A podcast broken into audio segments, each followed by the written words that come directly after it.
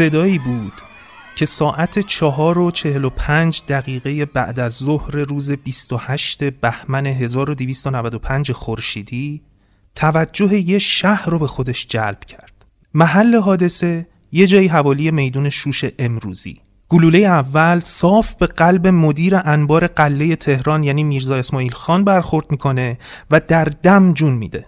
گلوله دومم که برای محکم کاری بوده. حالا به چه جرمی ایجاد قحطی مصنوعی در پایتخت مسئولیت ترور با کی بود یک گروه خشن متشکل از کسایی که از بیسمری انقلاب مشروطه عصبانی بودند و دخالتهای روسیه و بریتانیا هم در امور مملکت حالشون رو به هم می‌زد. ظلم دربارم که دیگه قوز بالا قوز این وسط قحطی و شیوع انواع بیماری ها مزید بر علت شد و کار به جایی رسید که دیگه از فعالیت های سیاسی و اجتماعی آبی گرم نمی‌شد. و تنها راه تغییر وضعیت موجود کشیدن ماشه و راه انداختن خون و خونریزی بود. این شد که یه تشکیلات مخوف و سری به دنیا اومد تا بدون برگزاری دادگاه و با سلیقه شخصی رؤسا حکم اعدام افراد رو صادر کنه. هدف حذف تک تک عوامل استبداد خارجی جاسوسا آدمای متصل به دربار و مقصرین ناکامی مشروطه و عاملان قحطی مملکت بود. لابد الان توی ذهنتون کلی سوال پیش اومده که اون قاتل کی بود و این گروه که تروریستی از کجا آمد و بنیانگذارانش کیا بودن؟ جواب تمام سوالاتون رو توی همین نوار می‌تونید بشنوید. به 26 امین سفر صوتی گارسه خوش اومدید.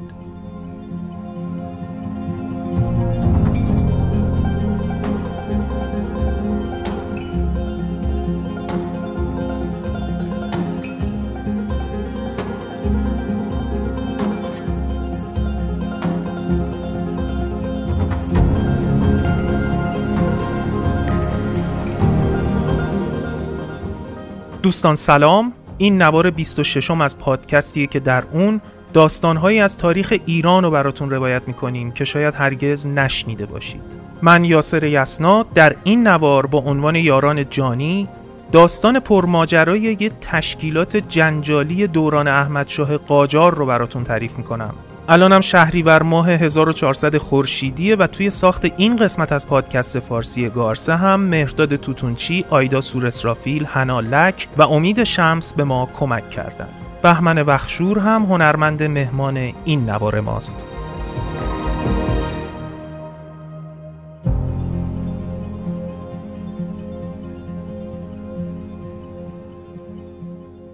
قبل از شروع داستانمون یه توضیحی لازمه که بدم. من قبل از اینم چند بار درباره روش های نوین و مدرن مطالعه توی پیج اینستاگرام خودم صحبت کردم. واقعیت اینه که مطالعه کتاب به صورت کاغذی کار راحتی نیست. هم وقت و حوصله می‌خواد و هم پول زیاد. زندگی شلوغ و پرسرعت امروزی هم که سختی مطالعه فیزیکی کتاب و ده برابر کرده. ولی خوشبختانه تکنولوژی در این زمینه به دادمون رسیده و امکان جدیدی با عنوان کتاب صوتی یا کتاب گویا به بازار اومده. که با صرف کمترین انرژی و در ارزونترین حالت و از همه مهمتر با بیشترین سرعت ممکن می‌تونید کتاب بخونید. یادم اولین کتاب صوتی که گوش دادم زمانی بود که هنوز اینستاگرام نیومده بود. یه فایل بیکیفیت صوتی از کتاب بابا گوریا دانلود کردم و توی مسیر رفت و برگشت محل کارم گوش دادم. یعنی در واقع یه کتاب و یه روزه خوندم. اونم در حال انجام کارهای روزانه. حالا اگه همون کتاب به صورت کاغذی می خریدم شاید خوندنش حداقل یک هفته طول می کشید الانم که خوشبختانه هم تعداد کتابای صوتی زیاد شده و هم کیفیت خانش و ضبط متنها بالا رفته یکی از با کیفیت ترین تولید کننده های کتاب صوتی هم اسپانسر این نوار ماست مؤسسه آوای چیروک که خیلی جدی و با سلیقه داره کتابای صوتی تولید می‌کنه و شما می‌تونید به راحتی و با هزینه مناسب از محصولاتشون در سایت ها و اپلیکیشن های دانلود کتاب صوتی استفاده کنید و لذتش رو ببرید. یه پیج اینستاگرام هم به همین اسم دارن ادساین آوای چیروک. آوای چیروک لذت شنیدن.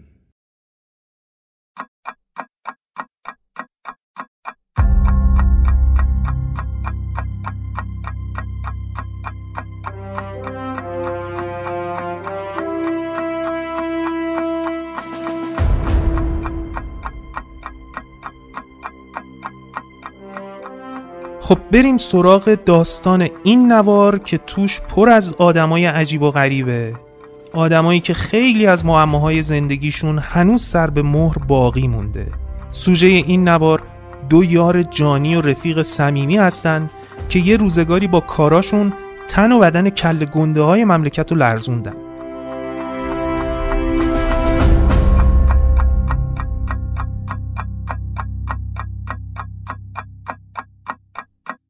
اول یه میزانسن از شرایط اون روزای کشور بدم.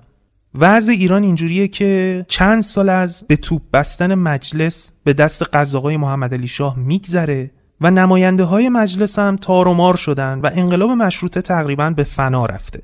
خود محمد علی شاه هم مملکت و دست بچهش سپرده و از کشور فرار کرده. البته احمد شاه توی این سالها دیگه 20 سالش شده. در تمام این سالها مشروط خواه دونه دونه دستگیر شدن و توی باغ شاه دارشون زدن. باقیشون هم یا به یه سفارتخونه پناه بردن یا یه سوراخی پیدا کردن و توش قایم شدن.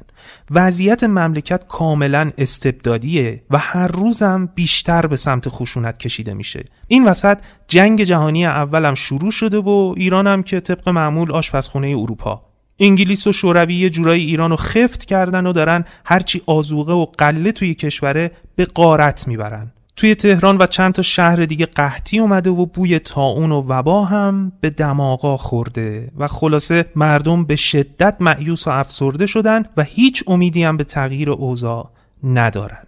قافل از اینکه ایران در آستانه تغییرات بنیادین و اساسیه و شاید یکی از جرقه های این تغییرات بنیادین هم همین تشکیلاتی باشه که توی این نوار می‌خوایم ازش حرف بزنیم.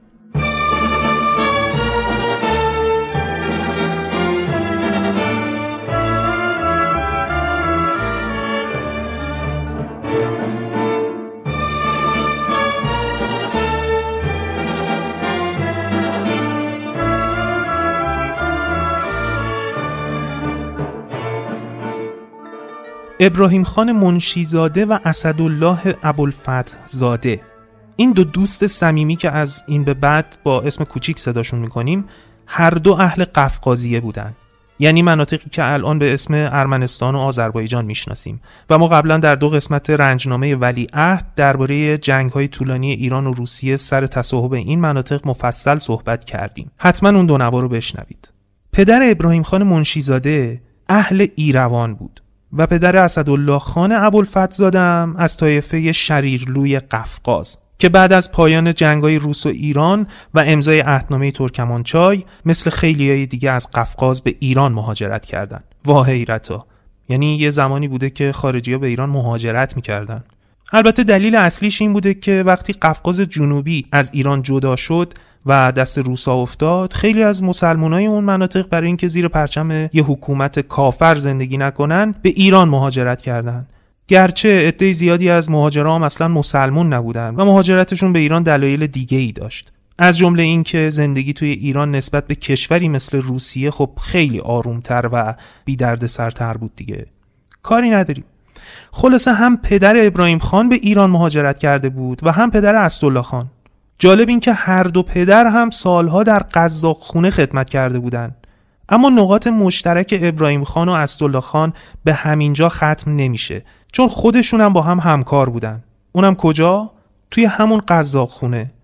حالا نقطه اوج این شباهت ها کجا بود؟ اونجایی که ابراهیم خان و اسدالله خان هر دو از طرفدارای سفت و سخت و پروپا قرص مشروطه بودن ابراهیم خان در جریانات انقلاب مشروطه توی کارایی مثل نوشتن بیانیه و مقاله و شبنامه فعال بود و در یه مقطعی هم به همراه اسدالله خان از قزاقخونه اومدن بیرون. یعنی جزو اون افسرهایی بودن که برای همراهی با انقلاب مشروطه و مبارزه با محمد علی شاه از شغلشون استعفا دادن. در جریان به توپ بستن مجلس هم اسدالله خان و دار و دستش خیلی تلاش کردن که جلوی عملیات رو بگیرن ولی خب کاری از پیش نبردن. بعدم یه دوره ای اسدالله خان ابوالفتحزاده مشغول مسلح کردن مشروط چیها برای فتح تهران شد که موضوع این نوار نیست و ازش میگذریم. خلاصه که این دوتا رفیق شفیق در هر زمینه هم عقیده و هم نظر بودن تا اینکه اون شب مرموز از راه رسید. در شب دهم شهریور 1295 خورشیدی توی زیرزمین خونه ابراهیم خان منشیزاده یه خبرایی بود.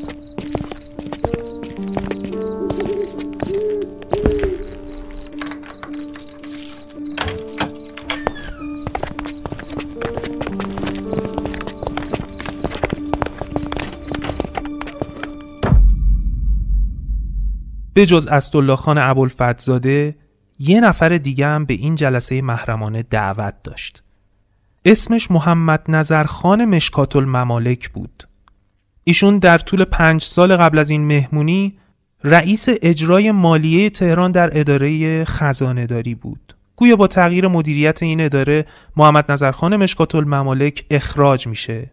یه عده اعتقاد دارن انگیزه اصلی ایشون برای پیوستن به کمیته مجازات گرفتن انتقام شخصی از اون مدیری بود که از اداره خزانه داری اخراجش کرد. ولی این ادعا زیاد نمی‌تونه منطقی باشه و قطعا مشکات الممالک انگیزه های خیلی بیشتری برای پیوستن به کمیته مجازات داشته. گرچه معنیش این نیست که کینه های شخصیش هم کاملا کنار گذاشته. بالاخره آدمیزاده دیگه. بعضی از پژوهشگرا و تاریخ نویسا مثل اسماعیل راین و مهدی بامداد معتقدن هر سه نفر اینا یعنی ابراهیم خان منشیزاده و اسدالله خان ابوالفتزاده و محمد نظر خان مشکات الممالک مالیات بگیر بودن. هر سه نفرم در انجمن بین الطلوعین که یه انجمن شبه ماسونی بوده رفت و آمدایی داشتن و هر سه نفر بهایی و عضو لوژ فراماسونری بیداری و انجمن غیرت و چند تا انجمن و تشکیلات مخفی دیگه هم بودن. حالا بحث در این مورد خیلی مفصله و به طور قطعی هم نمیشه در مورد این چیزا نظر داد. یعنی ما نه چیزی رو تایید می‌کنیم نه تکذیب. شما هم ذهنتون رو خیلی درگیر این چیزا نکنید. اصل ماجرا اینه که این سه نفر در اون شب گرم تابستونی در زیرزمین خونه ابراهیم خان با هم قرار و مدارایی گذاشتن. هر سه نفر معتقد بودند که کار مملکت به جایی رسیده که دیگه نامنگاری و بیانیه و مذاکره هم فایده ای نداره و تنها راه حل باقی مونده مبارزه مسلحانه و حذف فیزیکی کسایی که به عقیده این سه نفر مخالف آزادی و استقلال ایران هستند. و زمانش رسیده که دشمنای ملت رو با ترور از سر راه بردارن. خلاصه یه کاغذی نوشتن و خیلی زود هسته اولیه یه سازمان کوچیک و سری تشکیل شد. اسمش هم گذاشتن کمیته مجازات. بعدم سفره شام و پهن کردن که بعد از خوردن غذا با شکمای سیر و ذهنای باز برای شروع کار برنامه ریزی کنن. گام اول برای شروع کار توی گروهک تروریستی اصولا خریدن اسلحه هست دیگه. برای همینم از فردای تشکیل کمیته رفت و آمد آدمای عباپوش به خونه ابراهیم خان شروع شد. اینا دلال اسلحه بودن که هر روز غروب با عباهای سیاه گشاد به خونه ابراهیم خان منشیزاده می‌رفتن. زیر عباهاشون هم انواع مهمات و ابزارالات کشت و کشتار رو مخفی کرده بودن و معامله هم توی حیات انجام می‌شد. اینطوری که اون آدمای عباپوش محموله رو تحویل آدمای ابراهیم خان می‌دادن پولشون رو می‌گرفتن و خدافظ تا فردا. در واقع ابراهیم خان توی خونه خودش یه زرات خونه نقلی را انداخته بود. با انواع سلاحهای سرد و گرم. از خنجر و قمه و شمشیر بگیر تا تپانچه و موزر و پنج تیر و شیشلول و صندوق صندوق تیر و فشنگ. بعد از اینکه تشکیلات ساخته شد و هیئت مدیره هم مشخص شد و تجهیزاتش هم خریداری شد وقت این بود که یه تعدادی کارمند و البته آدمکش حرفه‌ای استخدام بشن. شرایط استخدام چی بود؟ اینکه متقاضیان هم نشونه گیریشون قوی باشه و هم دهنشون چفت و بست داشته باشه. پولشون رو بگیرن و طبق لیستی که بهشون داده میشه مثل بچه آدم برن طرف و بکشن و برگردن خونشون ابراهیم خان و اسدالله خان برای پیدا کردن اولین کارمند خودشون کار زیاد سختی هم نداشتن. چون در اون دوران یه آدمکش حرفه‌ای معروف وجود داشت که اتفاقا امتحان خودش هم پس داده بود. هم به شدت نترس و بیکله بود و هم ضرب شستش واقعا عالی بود. فقط دو تا مشکل کوچیک داشت. یک آب شنگولی زیاد دوست داشت. دو یک کوچولو هم دهنش لق می‌زد که البته به ریخت و قیافه عبوس و خشنش اصلا نمی‌خورد. اسمش چی بود؟ کریم. کدوم کریم؟ کریم دواتگر می‌شناسید. یعنی احتمالا اسمش رو توی فیلمی سریالی چیزی شنیدید. این آدم قبلا از یه ماجرای عجیب جون سالم به در برده بود و اگه یه ذره ترس از آدم کشی توی وجودش بود با اون اتفاق کلا ریخت. برای اینکه نفر چهارمی که به جمع یاران جانی کمیته مجازات اضافه شد رو بهتر بشناسید باید برگردیم به هفت سال قبل از تشکیل کمیته یعنی سال 1287 خورشیدی.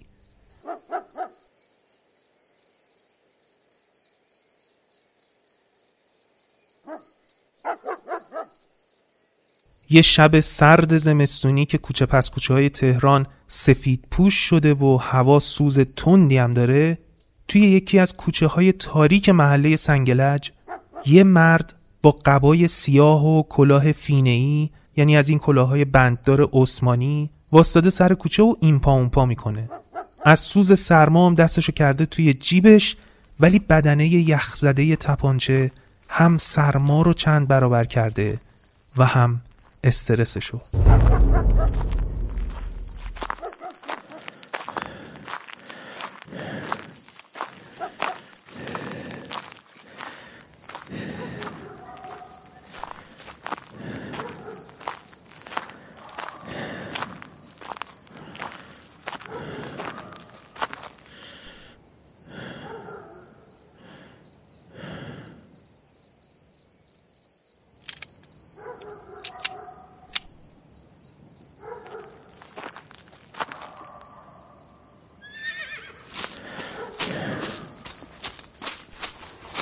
بالاخره وقت حادثه رسید. یه درشکه سرپوشیده جلوی خونه مجتهد شماره یک پای تخت واستاد و شیخ فضل الله نوری پا روی رکاب درشکه گذاشت.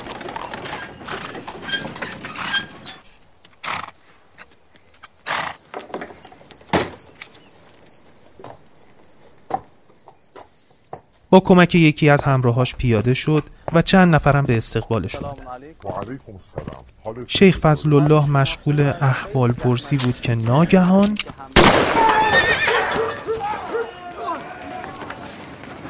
البته گلوله به خطا رفت. شاید از استرس یا شاید هم اثر سرما بوده باشه. به هر حال تیر به یکی از همراه های شیخ فضل الله خورد ولی این ته ماجرا نبود.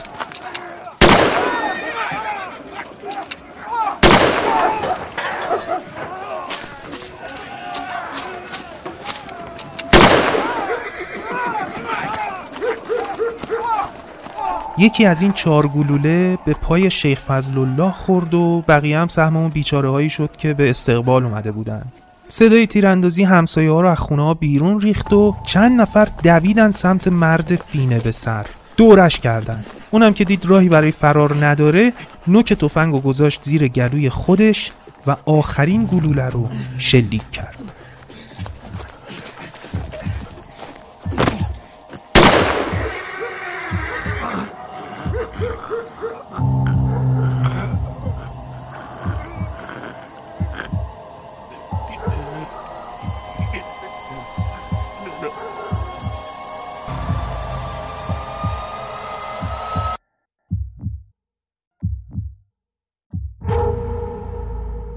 ولی زاویه لوله تفنگ زیاد بود و گلوله به جای اینکه از زیر گلو وارد مغز بشه از زیر گونه زارب بیرون می‌زنه.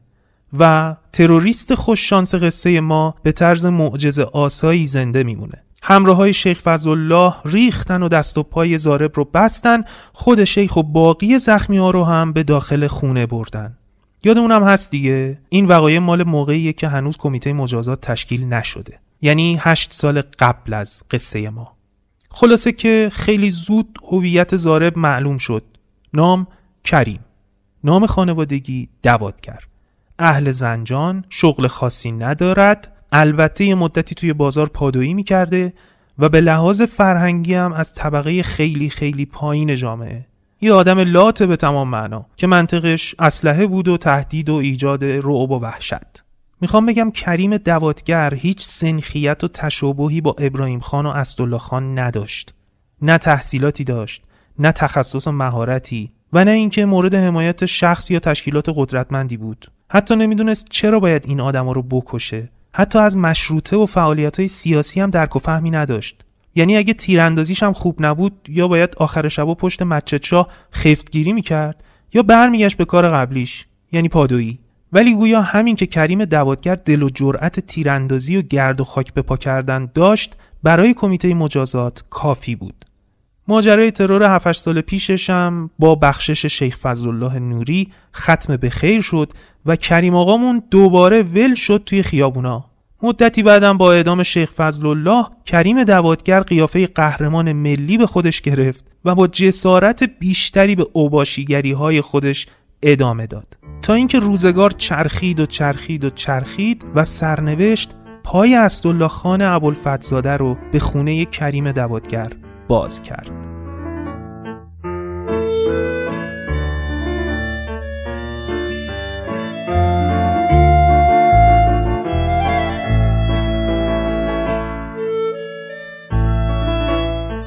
منتظر گوزم محل گذاره حرفای من جایی تحمل داره. پس بیا بریم. خونه دیر وقت است. همیشه شتاب داری. عمرها همیشه کوتاه فرصت کم. اینه که رضا میگه دم را غنیمت. رضا وقتی مردهای همسایه انقدر دیر به خانه میرند تا تیفلا بخوابند که نان از دست خالی پدر نخواهند چه جای اشرت مملکت صاحب داره. پادشاه باید به فکر رعیت باشه. رعیت؟ رعیت کدام پدر سوخته؟ میراث کدام مخنس این مردم انسانهای شریفی هستند. بسیار والاتر از همپالکی های فالود خور تو. فقط مسلومند ملتی که ادبش قناعت را فضیلت می‌داند هر سال دچار قهدی است. پس مجلس و ادالت خانه در این میان چه کارم عدالتی که می‌گوید که آقازاده به دنیا بیاید یکی خانزاد. پاک ناامیدم کردی. مایوس نباش. با خبرم در همین تهران. چند غیرتمن گروهی به نام انجمن مجازات تأسیس کردند که آرمانش از میان برداشتن خائنین است. این تنها راهی وقتی جامعه در شرایط یک قیام ملی نیست. شکار چی؟ تا کی کپک و گوزن؟ عزم شکار ناب کن.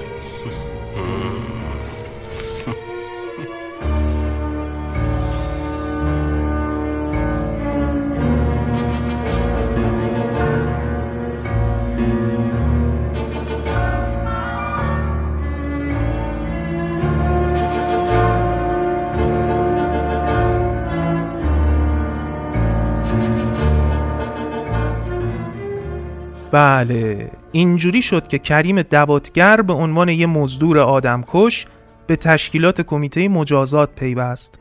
احسان الله خان دوستدار و شخصی به نام حسین الله هم آدمکشای بعدی بودن که به گروه اضافه شدن البته من فکر می‌کنم این آدم اسمش حسین لله بوده و چون کلمه لله چه به صورت دستنویس و چه به صورت تایپ فارسی شباهت زیادی به کلمه الله داره اشتباهی بهش گفتن حسین الله. در صورتی که اسمش حسین و لقبی که رفیقاش احتمالا بهش دادن لله بوده. به معنی سرپرست، مراقب، نگهبان یه چیز تو این مایه ها. احتمالا البته. حدس می‌زنم. به هر حال این دو نفر یعنی احسان الله خان و حسین الله یا همون حسین لله حکم دستیار رو داشتن و فرمانده اصلی عملیات خود کریم آقا دوادگر بوده. گرچه هیچ وقت جزو دوستان حلقه اول کمیته مجازات شمرده نشد. توی همین هفته ها و ماه ها چند نفر دیگه هم به گروه اضافه شدن که همگی از زخم خورده های مشروطه بودن. تعداد اعضا به حدود 15 20 نفر رسید و یکیشون امادالکتاب قزوینی بود. یه هنرمند خوشنویس معروف در اون دوران. ایشون مدتی در وزارت داخله منشی بود و همزمان به احمدشاه خوشنویسی یاد می‌داد. خلاصه جنسشون جور شد و کار نگارش نامه ها و بیانیه ها و شبنامه ها و مانیفست های کمیته هم به امادل کتاب قزوینی سپرده شد. یه نمونه از مانیفست هم که آقایون برای گروهک تروریستیشون می نوشتن اینه. عموم هموطنان عزیز را بشارت می دهیم که یوم شنبه یازده شهر رجب به توجهات امام عصر عجل الله و همت یک مشت جوانان قیور از جان گذشته کمیته مجازات تشکیل داده شد و اطمینان به عموم هموطنان خود می دهیم که در زل تشکیلات این کمیته معظم همه نوع آرامش و استراحت را خواهند دید و از امروز به بعد به اشخاص وطن فروش و محتکرین اختار می نماییم که تا کنون هرچه خیانت به وطن عزیز و هموطنان محبوب ما کردید قلم عف به روی شما کشیده شد و بعدها آنچه خیانتی از شما سر بزند به مجازات خود گرفتار خواهید شد. ممهور به مهر کمیته مجازات.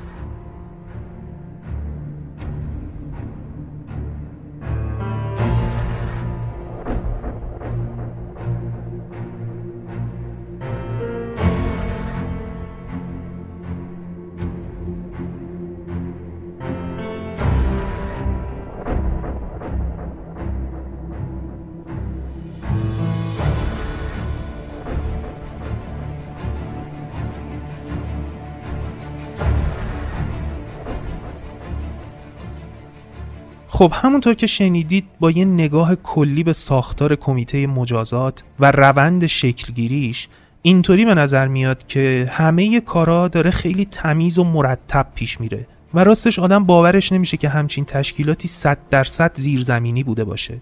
چون خودتون شنیدید دیگه حتی مرامنامه مشخص هم داشتن که انگیزه هایی به شدت وطن پرستانه و مردم دوستانه ای هم ازش میبارید البته کاملا بر اساس قضاوت های شخصی و سلیقه‌ای. ولی با این حال در مورد بهایی بودن اعضای کمیته مجازات یا ارتباطشون با انگلیس و فراماسونری و این داستانا حقیقت اینه که اطلاعات موثق و محکمی وجود نداره. اگر هم چیز به درد بخوری پیدا بکنیم حتما توی پیج اینستاگرام گارسه منتشر خواهیم کرد. خب حالا همه چیز آماده شده و دیگه وقت اینه که کمیته مجازات اولین زهر چشمش رو از دربار و درباریا بگیره. اسم اولین قربانی هم از تو پاکت درآوردن. میرزا اسماعیل خان رئیس انبار قله تهران. جرمش چی بود؟ اینکه اولا با بریتانیا یا رفت و آمد داشت و از اون مهمتر این که ابراهیم خان و اسدالله خان عقیده داشتن این شخص یعنی رئیس انبار قله تهران عامل اصلی قحطی پایتخته. چون آزوغه مردم رو به نیروهای روس و بریتانیا فروخته و باعث شده مواد غذایی کمیاب بشه و در نتیجه پایتخت در باطلاق قحطی و بیماری و هرج و مرج غرق بشه. خب همچین آدمی قطعا خونش حلاله دیگه. البته در دادگاه قیابی کمیته مجازات.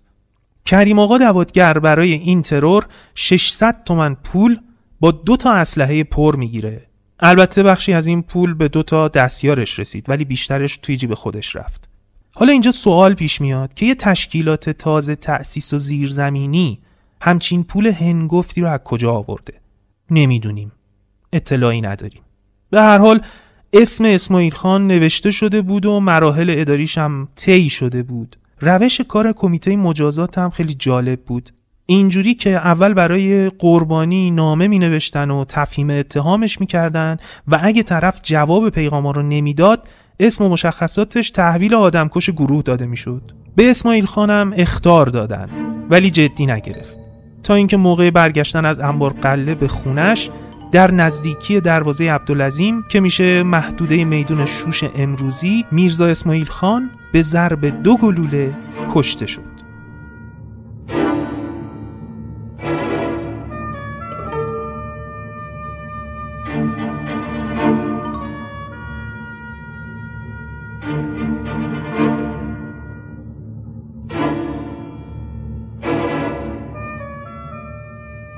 شکار بعدی کاملا متفاوت بود یه روزنامه نویس به نام میرزا عبدالحمید متین و سلطنه جرمش هم نوشتن مقاله در حمایت از سیاست های بریتانیا و طرفداری از متفقین بود که در اون زمان ایران رو اشغال کرده بودند. البته ایشون یه گزارش مفصل هم درباره ترور میرزا اسماعیل خان توی روزنامه خودش چاپ کرد و این کار رو به شدت محکوم کرد و از حکومت خواست که با بانیان این حادثه به شدت برخورد بکنه. قافل که اسم خودشم به زودی قرار از توی پاکت در بیاد.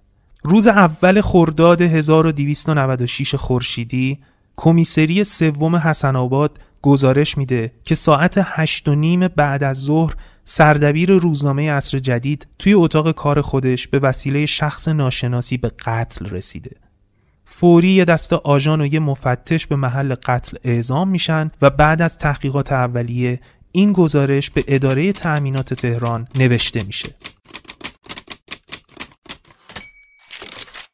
شخص ناشناسی که خود را در عبا پیچیده بود در محل کار متین و سلطنه در خیابان قوام السلطنه حاضر شده اظهار می دارد که کاغذی به نام او دارد مستخدمین اداره از ورود این شخص جلوگیری کرده و بینشان مشاجره لفظی پیش می آید. در این هنگام هادی خان منشی روزنامه وارد شده و برای فیصله دادن به ماجرا کاغذ را گرفته و قول می دهد آن را به متین و سلطنه برساند. شخص ناشناس هم جلوی پله ها به انتظار می ایستد. در لحظاتی که سردبیر مشغول خواندن نامه بوده شخص ناشناس از قفلت مستخدمین استفاده کرده از پله ها بالا آمده و وارد اتاق کار متین و سلطنه می شود هادی خان هم که پشت به در ورودی اتاق داشته منتظر جواب نامه ایستاده بوده که ناگهان تیری شلیک شده و همان دم متین و سلطنه به کف اتاق می افتد. هادی خان هم از ترس جان روی زمین پخش می شود و قاتل در حین فرار روی پله ها با یکی از مستخدمین گلاویز می شود. مستخدم تروریست را به زمین زده و مهار می کند ولی قاتل تیری به بازوی او زده و می گریزد. در کوچه یک پسر بچه ارمنی 14 ساله قاتل را تعقیب نموده و فریاد می‌زند قاتل قاتل قاتل فراری پسرک را نیز هدف گلوله قرار داده و تیری به سینه بچه شلیک می کند در همین حین کلاه خودش را به زمین انداخته و فرار می کند. بازپرس پرونده در جریان تحقیقاتش به فروشنده کلاهخودم مراجعه می‌کنه ولی به نتیجه خاصی نمی‌رسه و همچنان هیچ ردی از کمیته مجازات کشف نمیشه که نمیشه.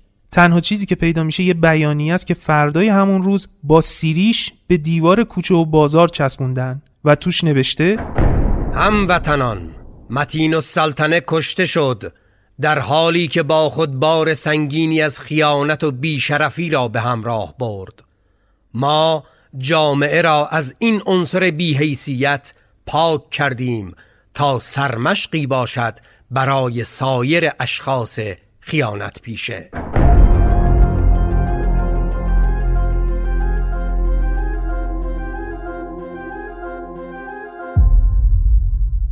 حالا دیگه دست کمیته مجازات گرم شده بود و جالب این که بیانیه هایی هم که صادر می‌کردن هم افکار عمومی رو به شدت تحت تاثیر قرار می‌داد و مردم فکر می‌کردن که یه نیروی غیبی از آسمون افتاده پایین و داره عوامل بدبختیشون رو دونه دونه نابود می‌کنه و یه جورایی دلشون هم خنک می‌شد و همین که شخصیت های مختلف مملکت رو به شدت ترسونده بود.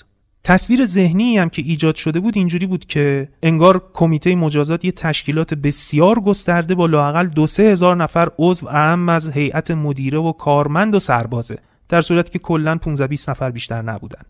یه حس قاطی پاتی از ترس و هیجان و کینتوزی و ناامنی فضای کشور رو پر کرده بود و بین مردم دائم حرف از کمیته مجازات بود.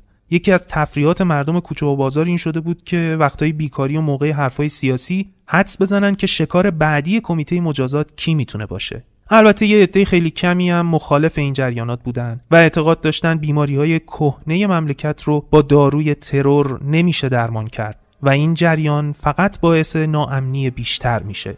در همین روزا و هفته ها که کمیته مجازات در بیرون خودش کلی گرد و خاک به راه انداخته بود درگیر یه مشکل درون گروهی شد یه اسمی به عنوان قربانی بعدی دائم زیر زبون ابراهیم خان و اسدالله خان مزه مزه می شد و دربارش کلی با هم بحث می کردن. یه اسم عجیب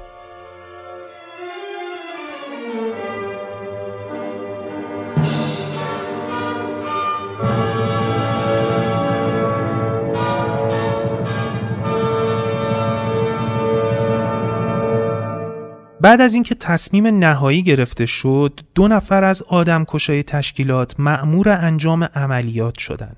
در مورد این ماجرا دو تا روایت هست اولیش اینه توی یه نیمه شب بهاری و زیر بارون تند تهران بازار بزرگ پای تخت شاهد یه تعقیب و گریز عجیبیه دو مرد با صورتهای پوشونده و عباهای سیاه بلند دنبال یه مرد دیگه افتادن و سر یکی از پیچای بازار با شلیک دو گلوله مرد فراری و نقش بر زمین می‌کنن و مثل جن ناپدید میشن. لای پچ پچ مردمی که بالای سر جنازه جمع شده بودن یه اسم شنیده می‌شد. کریم. این کریمه. کریم دوادگر. کریمو کشتن. کریمو کشتن. کریم دوادگر رو کشتن.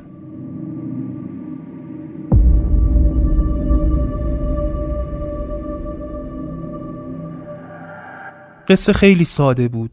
حتی یه ذره احمقانه هم می‌زد. اینکه کریم دوادگر طمع کرده بود و پول بیشتری می‌خواست. ولی خب حقیقت اینه که مشکل اصلی ابراهیم خان و اسدالله خان با کریم دوادگر سر پول نبود. مشکل اصلی این بود که کریم آقا این اواخر یکم شوخیش گرفته بود و شبا توی کافه ها با رفقاش شات دوم و سوم و بالا رفته و نرفته معرکه می‌گرفت و رازای مگوی تشکیلات رو به زبون می آورد. حتی این اواخر کارش به تهدیدم رسیده بود که اگه مثلا فلان کار رو برام نکنید میرم همتون رو لو میدم و از این حرفا. بعد از سه ماه کشمکش و بحث و جدل بین ابراهیم خان و اسدالله خان کمیته در نهایت تصمیم گرفت آدمکش شماره یک خودشو حذف کنه. یه روایت جالب دیگه هم از ماجرای قتل کریم دوادگر وجود داره که از زبون حسین الله بشنوید یا همون حسین لله. خونه کریم دوادگر توی کوچه پشتی تکیه رجب علی خان بود. ساعت سه از نصف شب گذشته رشید سلطون من رفتیم در خونه کریم. من ته کوچه کشیک وایستادم. رشید سلطونم رفت در زد. یه ضعیفه در وا کرد. رشید سلطون شناخت. رشید پرسید کریم آقا خونه است؟ ضعیفه گفت آره. رشید گفت بگو رشید سلطون اومده و کار فوری داره. یه که پا بیاد دم در. خلاصه. کریم اومد و ستایی رایی شدیم قهوه خونه به بهونه پیش پرداخت کار بعدی. نشستیم تا خرتنا خوردیم موقع برگشتن دم کلیسا دو تا گلوله پس کلش خالی کردیم و فاتحه. دویومیشو من زدم.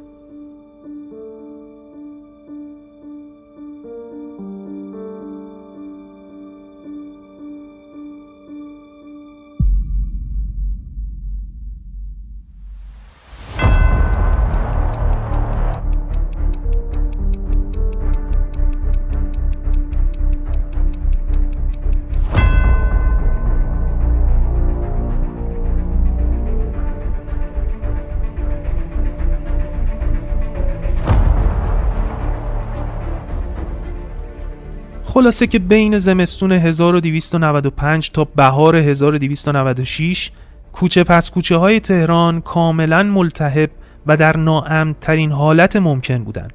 مخصوصا برای رجال سیاسی و فعالان اجتماعی تو این فاصله یکی دو نفر دیگه هم کشته شدن مثلا میرزا احمد خان استوار و سردار رشید از این دوران کلی خاطرات به روایت شخصیت های داخلی و خارجی باقی مونده که شرح مفصلش رو در نشریه الکترونیکی گارسه منتشر می‌کنیم که این مجله رو می‌تونید به صورت رایگان از کانال تلگرام گارسه دانلود کنید.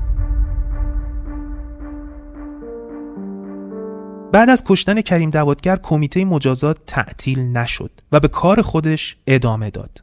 نفر بعدی که اسمش از توی پاکت بیرون اومد میرزا محسن مجتهد داماد آیت الله بهبهانی بود. البته یه حرف و حدیثایی هم هست که این قتل قبل از هماهنگی قطعی با رهبران اصلی کمیته اتفاق افتاد و باعث اختلافات عمیقی هم شد. به هر حال روز 17 خرداد 1296 کمیسری 8 بازار تهران خبر ترور میرزا محسن مجتهد رو به دفتر مرکزی نظمیه تهران گزارش میده. اونم به ضرب هفت گلوله اونم جلوی در خونه خودش. چند روز بعدم یه قتل دیگه. نام قربانی منتخب دوله شغل خزانه دار کل کشور. محل قتل خیابان امیریه. این دوتا خبر مثل بمب توی شهر میپیچه و این انفجار انقدر شدت داشته که موجش حتی خود کمیته مجازات رو هم می‌گیره. شکاف عمیقی بین اعضای ارشد کمیته به وجود میاد. انقدر عمیق که یکی از اعضای کمیته که از ترور منتخب دوله به شدت عصبانی بوده میره نظمیه و هم خودش رو معرفی می‌کنه و هم اسم تک تک اعضا و آدرس خونه هاشون هم برای رئیس امنیت تهران سیاهه می‌کنه خلاصه در اول مرداد 1296 تمام اعضای کمیته مجازات دستگیر میشن و به زندان میافتند. بعدم دادگاه برگزار میشه و حکمشون میاد. حسین الله یا حسین لله به همراه رشید و سلطان به اعدام محکوم میشن. اونم در ملع عام وسط میدون توپخونه روبروی ساختمون نظمیه. مشکات الممالک به پنج سال حبس محکوم میشه ابراهیم خان منشیزاده و اسدالله خان ابوالفتزاده هم که مؤسسین کمیته مجازات بودن محکوم به 15 سال زندان و تبعید به کلات نادری میشن ولی موقع انتقالشون به تبعیدگاه توی بیابونای سمنان گلوله بارونشون می‌کنن برای باقی اعضای کمیته هم بین 5 تا 15 سال حبس می‌برن و کمیته مجازات رسما منحل میشه.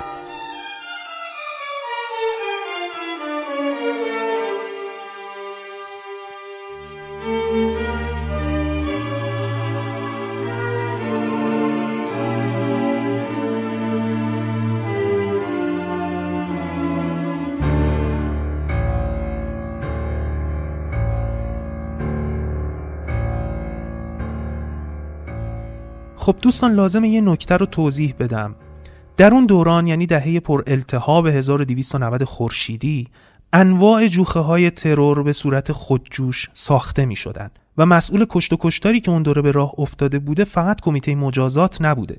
خیلی از اشخاص و تشکیلات دیگه هم بودن که برای منافع خودشون یا حزب و جناح سیاسیشون با زبان اسلحه صحبت می‌کردن. ولی خب هیچ کدومشون مثل کمیته مجازات اون همه سر صدا به پا نکرد. اغلب این ترورها هم دلایل سیاسی داشت. آدم کش مزدورم که تا دلتون بخواد توی کوچه و خیابون ریخته بوده. آدمایی که با یه پول کم دست به قتل می‌زدن. آدمایی که آدم میکشتن بدون اینکه حتی دلیلشو بدونن. اونایی هم که می‌دونستن سکوت کرده بودن و یه گوشه قایم شده بودن که یه وقت باد این جریانات به گوشه قباشون نخوره. جالب این که ابراهیم خان منشیزاده توی اعترافاتش به یه نکته اشاره می‌کنه که بسیار عبرت آموزه خشونت غیرقابل تحمل دولت در ما احساسات انتقام جویانه به وجود آورده بود. هم در من هم در اسدالله خان. ما به وضوح می دیدیم که دولت در مقابل این عناصر خائن کر و کور است و به آنها آزادی عمل داده. تا اینکه یک روز اسدالله ابوالفتحزاده به من پیغام داد که بیا کمیته ای تشکیل داده و جلوی اقدامات خائنین کشور را بگیریم و دست افراد ناپاکی که با کمک اجنبی در تمام شعون کشور دخالت می کردند و مهمترین پست ها را اشغال نموده و به نفع اجانب مشغول کار بودند را از امور حساس مملکت دور کنیم. این فکر به مرحله عمل نزدیک شد و شد آنچه که شد.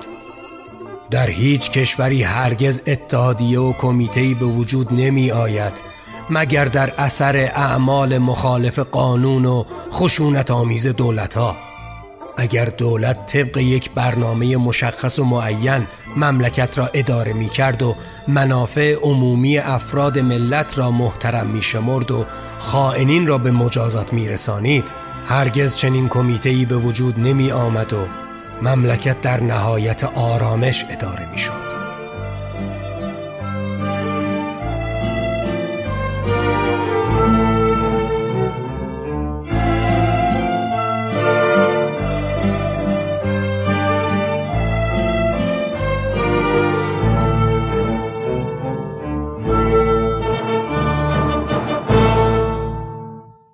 خب حالا لطفا این فایل رو که الان پخش میشه رو بشنوید آوای چیروک تقدیم می کند سی و پنج ساله بود و گاهی پیش می آمد بو ببرد دختری به او توجه خاصی دارد. اما همه آن دخترهای معدود جزو کسانی بودند که در استاندارد انتخابهای او نمی گنجیدند. به ظاهر رفتار یا طبقه ساعت دو بعد از نیمه شب بود که من را انداخت داخل ماشین و باز هم بد و بیراه گفت. گفت من چه زن نانجیب و حقیری هستم. همه چیز را مدیونش هستم. چقدر حق بازم. یک عروسک بی من با ورقهای نشاندار بازی کردم. من با زندگی آدم ها بازی کردم. من با قوطی های اسپری بازی کردم. من با زندگی بازی کردم. من با احساسات بازی کردم. من با خودم بازی کردم. Ulduz sayaraq gözləmişəm hər gecə yarı. Gec gəlmədədir yar, yenə olmuş gecə yarı. بارکلی خودم هستم پیغام چی هست هتل آتیش گرفته قربان این هتل بله قربان قربان منو یادته کریم پدر کریم قاضی یادته اینا نمونه هایی از کتاب های صوتی مؤسسه آوای چیروک بود اول این نوارم گفتم که یکی از بهترین و سریعترین راه ها برای مطالعه کتاب در دوران ما شنیدن کتاب های صوتیه. چون هم سرعت مطالعتون بالا میره و هم هزینه خرید کتاب خیلی خیلی پایین میاد. مؤسسه آوای چیروک با محصولات با کیفیتی که داره لذت شنیدن کتاب رو چند برابر کرده. پس بیایید به کتاب صوتی سلام کنیم و پیج اینستاگرام آوای چیروک رو فالو کنیم. آوای چیروک لذت شنیدن.